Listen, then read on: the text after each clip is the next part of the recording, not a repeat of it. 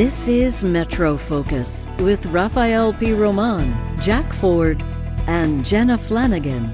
Metro Focus is made possible by Sue and Edgar Wackenheim III, Filomen M. D'Agostino Foundation, the Peter G. Peterson and Joan Gans Cooney Fund, Bernard and Denise Schwartz, Barbara Hope Zuckerberg, and by Jody and John Arnhold. Dr. Robert C. and Tina Sohn Foundation, the Ambrose Monell Foundation, Estate of Roland Carlin, the JPB Foundation,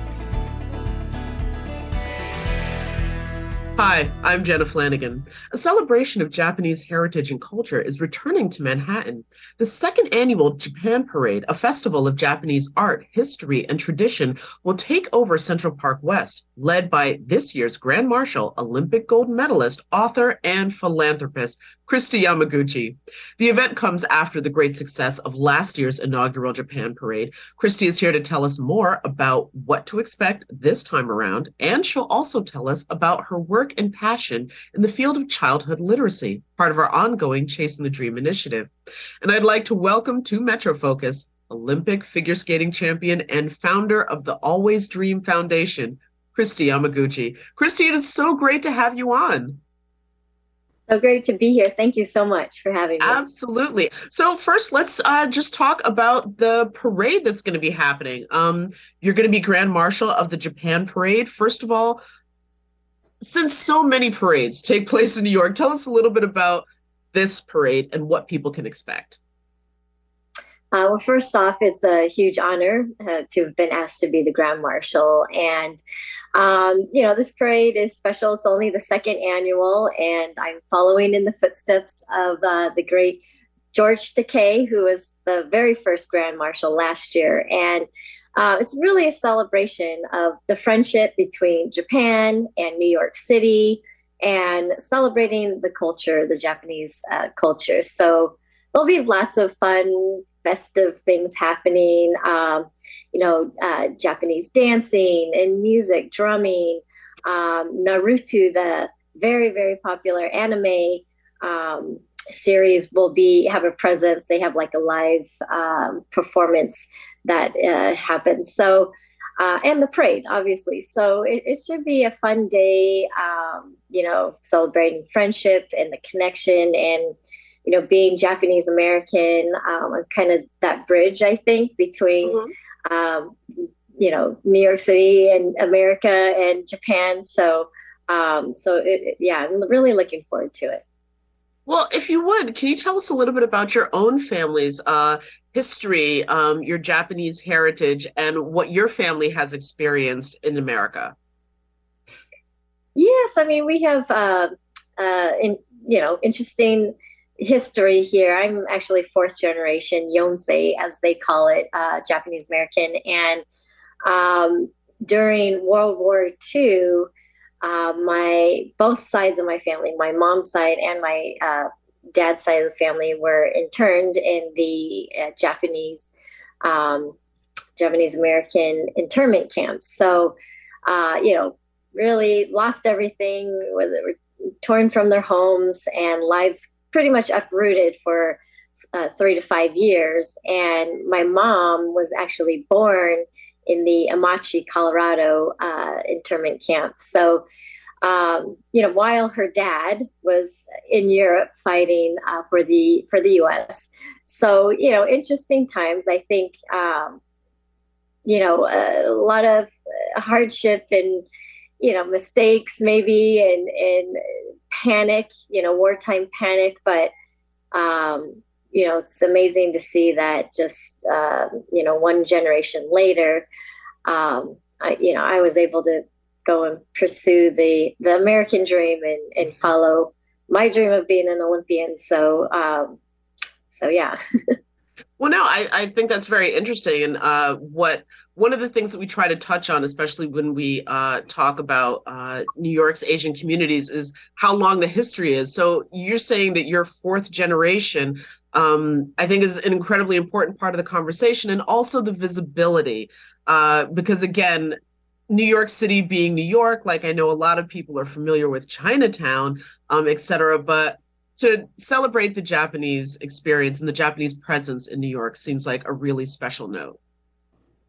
Absolutely, yes, because um, yeah, there is actually a lot bigger uh, Japanese and Japanese American presence in New York City, and I'm even learning that. So um, that's why I'm really looking forward to celebrating this day to see the community to really come out and and show their support and uh, show their pride and and everything. So um, so yeah, I think it's really important. I, and you know, especially the last few years have been really tough on Asian Americans. Um, you know, here in the Bay Area, in San Francisco Bay Area, where I'm located, uh, and also New York, New York. Um, you know, so much um, anti-Asian hate, and I think being able to um, celebrate an, an, incredible culture and to provide you know people with a way to learn a little bit more and discover and you know eventually appreciate and and hopefully um, you know come to uh, a point where it's like okay there there isn't anything to be afraid of or you know you know please accept and and spread the kindness a little bit more. No of course that's wonderful. And actually speaking of uh, learning more tell us a little bit about your organization always dream.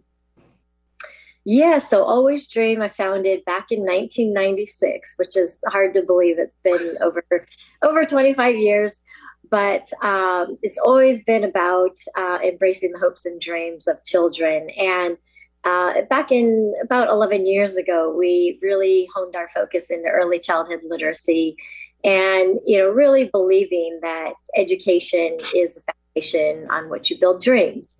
And uh, we do that for by making sure that families uh, from low income communities have access to high quality books and uh, not only providing those resources, but also providing um, critical family engagement support because we really want the families to understand and realize how critical their role is in their child's learning at home. And uh, by empowering them, they are really setting up their child to um, you know have that foundation and success in in school and eventually later on in life so um, yeah every every child deserves to have a book and um, someone to read that book to them and uh, and to engage with them well, also, uh, your journey as an Olympic gold medalist, I think, is super fascinating.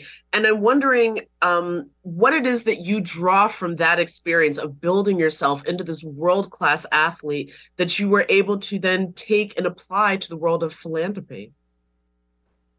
Well, I think a lot of the inspiration came from realizing how fortunate I, I was. Um, you know, my parents, my family, my community, my coaches um, I, I, was so fortunate to have an incredible support system and and to go after my dreams. And I think it was uh, wanting every child out there to have that same opportunity, no matter what their dream is to be a firefighter, a teacher, a doctor, um, you know, maybe an Olympian, and to you know not only provide inspiration but to provide um, resources to to help them go after their dreams. So um, you know, leveling the playing field a little bit and um, providing some equity so that you know all children have that opportunity. And um, so, yeah, that you know that I think you know realizing and uh, that the hard work, the focus, the dedication that went into being an athlete um, is something that definitely translated into you know post Olympic life, how how do I channel that and and make a difference? Of course, of course. And speaking of, you know, um, equity for so many children, we're now seeing uh, reports from educators that COVID created, uh, I guess, maybe uh, a devastating impact for so many kids mm-hmm. um, in terms of their education loss. Uh, Zoom might work for two adults doing an interview, but maybe not for kids who are learning in school. And so I'm wondering, what was it that your organization learned about, you know, who was impacted and how badly that was? Yes, um, it, it, was tough two years for sure. And uh, you know, our program, our reading program targets uh, four and five year olds, so pre kindergarten, TK, and kindergarten. And uh, because it's a, a home based program, um, we were very lucky. We didn't have to make too many adjustments during the pandemic. Um, you know, I think that's when we learned, wow, um, how tough it is, and you know how hard uh, that role of a parent teacher at home is, and um, you know, the learning loss is real, you know, for sure. And I think we're still recovering, and I think the recovery will take another a couple of years to really um, have everyone catch up. Of course. And how, like, what are some of the, uh, I guess, perhaps best practices that at least your organization um, suggests to help parents support their young children in their literacy journey? Well, I mean, first off, it's um, helping them understand that yes, that is that that's a huge role that they can play and that we want them to play. And then two, it's um, you know giving them the tools like you know our reading program has uh, three different modules throughout the year, and the first module is called um, asking questions. So all we do. Uh, sorry, not asking questions, picture walking. And okay. all we do is ask their, them to sit down with their child and look at a book look at the pictures. Um, they don't necessarily even have to read it, but point out what they see. Ask their, you know, you know, what color is this, or uh, look at the tree, and aren't those flowers pretty? Or all of that is vocabulary and brain development that and connections that are happening with their child. Um, our second module is asking questions, and at that point, we're um, encouraging and helping the, the families ask questions to their child when they're reading, like, you know, what do you think happens next in the story? Or what was your favorite part? Uh, you know, things like that. in the third modules, making meaning, which is taking what they've learned about what they read and connect it to their own life and, and, their world around them. So, um, so you know it's it's all of those little tips and strategies that we try to provide the families and the parents um, uh, to yeah to just empower them all right well on that note uh, Kristi yamaguchi huge personal fan myself but uh, i am excited to hear about this work that you've taken on and also uh, looking forward to seeing you in the japan parade so thank you so much for joining us on Metrofocus. well, thank you for having me. Uh, look forward to seeing everyone out there at the parade. Good evening and welcome to Metrofocus. I'm Jenna Flanagan. Will computers be humanity's savior or will they spell our ultimate downfall? That's long been a question from science fiction, but these days there's a lot of anxiety around technology thanks largely to the rapid advancements in AI technology that has many people worried the technology is moving too fast and in an unpredictable direction. But a new book by theoretical physicist and best-selling author Dr. Michio Kaku puts things in perspective.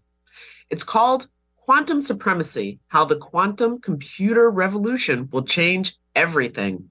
Now, Dr. Michio Kaku is a professor of physics at the City University of New York, and he argues that advancements in technology could solve a lot of the world's biggest problems, from climate change to food insecurity to deadly diseases. So, joining me now to talk about potential advancements in quantum computing is the author of Quantum Supremacy, Dr. Michio Kaku. Dr. Kaku, welcome to Metro Focus. Glad to be on the show. So I guess let's just get right to it. And um, when you talk about advancements in uh, computing technology helping humanity and not hurting, what does that look like? Because I do think there's a lot of anxiety on the part of a lot of people right now.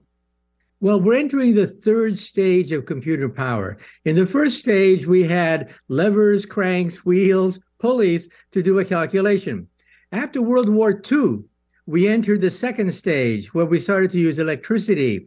We started to use binary. We started to use uh, transistors. Now we're entering stage three, the quantum era, when we're no longer computing on levers, gears, and pulleys. We're computing on atoms. This is the ultimate computer.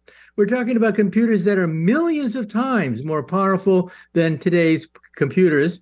And this means that Silicon Valley may become a rust belt unless they too get on the bandwagon and realize that we're entering stage three, computing on atoms rather than transistors. And that's going to affect the environment, energy, uh, biology, medicine, you name it, it's going to change everything. So then one of the and bear with me because I know so precious little. And I think what most people understand about uh, this third phase, as you describe it, of um, computing technology comes from, you know, movies, comes from Hollywood. And so I think there's a concern that there could be something almost akin to the Terminator films, where computers are becoming self aware and they become more powerful than us. And am I being completely ridiculously over the top? Well, there is a debate among computer scientists, but most scientists would say that it's many decades away, and we have many decades to prepare for that. In the meantime, quantum computers will solve many of the problems facing us today. We're talking about global warming. We're talking about food supply. We're talking about cancer, aging. We're talking about diseases like COVID 19. All of them are going to be attacked by quantum computers that compute on atoms rather than on, um, on uh, what we have today, which is transistors. Now, when you want to see a quantum computer, just go outside, see the flowers, see the trees, the leaves. These are quantum mechanical devices converting sunlight the carbon dioxide into oxygen and chlorophyll and the food that we see around us. Mother Nature is the strongest, most powerful quantum mechanic of all. And we are trying to duplicate that in the laboratory now, which means ultimately using molecules to attack cancer, to attack different diseases like the aging process. Things that are way beyond traditional digital computers can be attacked by quantum computers? Okay, because that was going to be my question is what does that look like? But it sounds like what you're saying is that this is something that we've lived with just in the natural world, not in the man made world. So it's maybe not something to be feared. That's right. No, a digital computer computes on zeros and ones, zeros and ones. That's called binary. That's what's called the digital revolution. Mother Nature does not use digital. That is what humans do because we're so feeble. Nature uses waves, electron waves. This is called the quantum theory, the theory of the atom. And this is how Mother Nature creates life. This is how Mother Nature creates photosynthesis. And we're not trying to duplicate that in the laboratory. So we're a few steps behind Mother Nature, but we're catching up. So we're using quantum theory in order to manipulate nature's quantum theory of diseases, of food supply, of weather, all the things that we know and love and sometimes have to deal with are going to be dealt with at the quantum level. Okay. So then uh for example, because you talked about, you know, how nature works and um we just went through a global pandemic where we saw this virus jump from you know person to person country to country so fast that sometimes we were racing to keep up with it as the virus mutated. Uh, how does quantum uh, com- physics or quantum computing but how does that help i guess warn us or prevent perhaps this happening again well, two ways. First of all, how is it that the COVID 19 virus becomes so deadly? When you look at the picture, there are spikes, spikes on the surface of the virus. These spikes are actually keys, keys to the kingdom. They hit the cell that in our lungs and unlock, unlock the mechanism. That's how it enters into the body.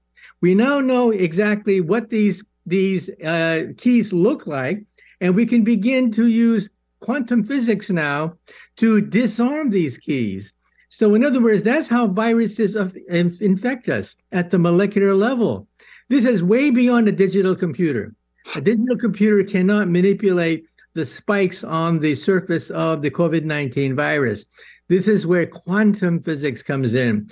We're using quantum physics in order to alter the quantum physics of diseases, aging, cancer, Parkinson's, Alzheimer's disease, all these diseases operate at the molecular level. We are clueless using digital computers, which only compute on zeros and ones, zeros and ones. Quantum computers compute on atoms, and that's what the universe is made of atoms and molecules. And that's how we're going to attack diseases like cancer and Parkinson's, diseases that are incurable with digital computers. So you brought up uh, Silicon Valley and how potentially um, this kind of computing could make Silicon Valley a rust belt.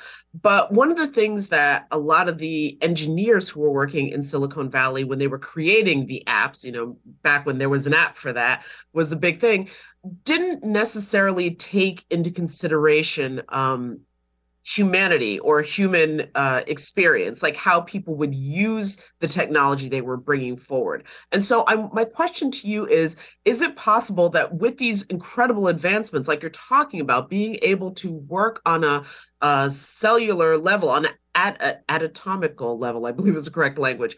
But is there any possibility that humans who are complicated and frequently flawed could this be used in a negative, nefarious way? Well, let's be very blunt about this. These computers are so powerful that even the CIA is worried because the crown jewels of the secrets of any nation are in the codes. We have these huge codes to protect our secrets, nuclear weapon secrets and armament secrets. But quantum computers are so powerful, they can break through many of these codes.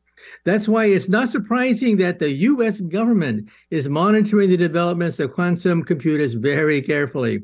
But there are ways to guard against it. But we have to start now thinking about these things. The US government recently issued a directive saying that yes, quantum computers today cannot penetrate our codes, but it's coming. It's coming, and we have to be prepared for that because let's face it, Quantum computers are so powerful, they can go right through the barriers set up by digital computers. And this is re- one reason why Silicon Valley is also jumping on the bandwagon. Who are the leaders in quantum computing technology? The Chinese and the United States. Those are the two countries that are way ahead of everyone in terms of perfecting quantum computers. And so it's a good thing that we're investing in this technology today because, yeah, there are some downsides computer secrecy could be could be uh, breached with quantum computers.